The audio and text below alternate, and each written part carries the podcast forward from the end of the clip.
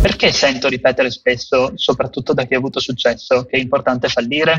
Ciao, sono Paolo Tagliapietra, Head of Product in Piscatè e questo è Product Pix, il podcast di Product Heroes che in 5 minuti risponde alle domande più votate dalla community. Perché sento ripetere spesso, soprattutto da chi ha avuto successo, che è importante fallire? Beh, eh, la, la, risposta diretta, diciamo, la risposta facile è che lo senti ripetere spesso è perché è vero fin da bambini ci, ci insegnano che, che, il fallimento è una cosa, una cosa brutta, no? una cosa da, da, evitare a tutti i costi, ma in realtà per avere successo il, il fallimento è necessario e adesso capiamo insieme perché. No? Pensiamoci. Allora, intanto pensiamo che il fallimento è, è parte della vita, no?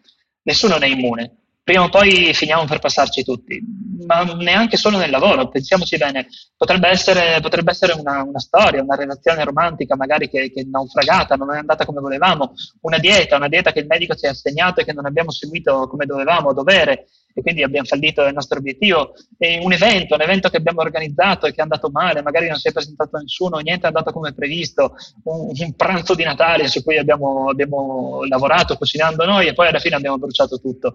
Tutte cose che ci fanno paura il solo sentirle nominare. E questo concetto di paura è un po' chiave, no? Il fallimento, il fallimento, nel lavoro, per esempio, che per noi è una dimensione molto importante, fa ancora più paura, direi quasi che terrorizza. Ma perché terrorizza? Beh, eh, il problema principale è come abbiamo paura di sentirci dopo. Ci, ci, sentiamo, ci sentiamo, vulnerabili, no? perché potremmo rimanere senza sostentamento, potremmo perdere il lavoro, ci sentiamo inaffidabili perché, perché, abbiamo deluso i nostri colleghi, i nostri capi, coloro che contavano su di noi, diciamo. E ci sentiamo anche inadeguati, magari verso noi stessi addirittura, perché non siamo stati capaci di portare a termine quel compito che avevamo, che, che ci, hanno, ci avevano affidato.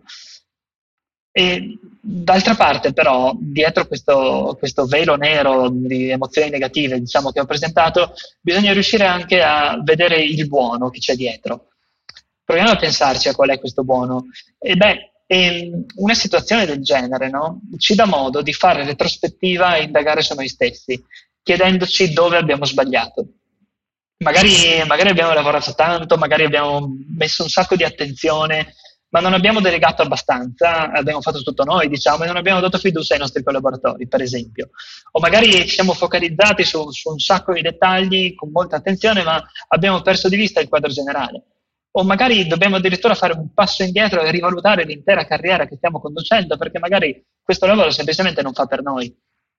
E il punto è, e qui rispondo sul perché è importante fallire, che un fallimento ci può fare da sveglia, ci può dare quella sveglia di cui abbiamo bisogno.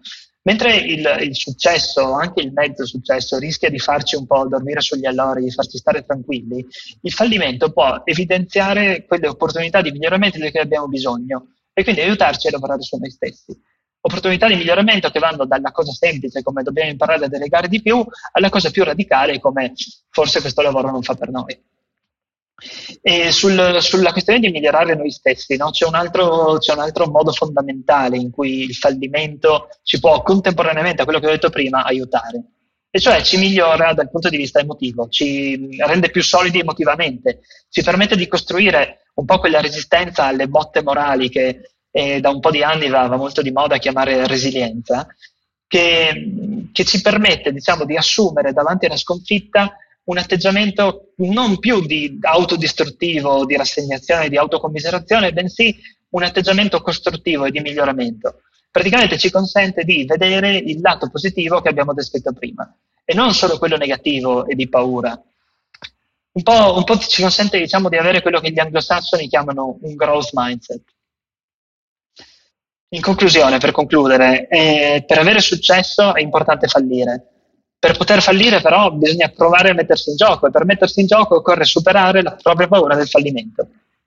Infatti spesso la peggior nemica del successo è proprio la paura del fallimento.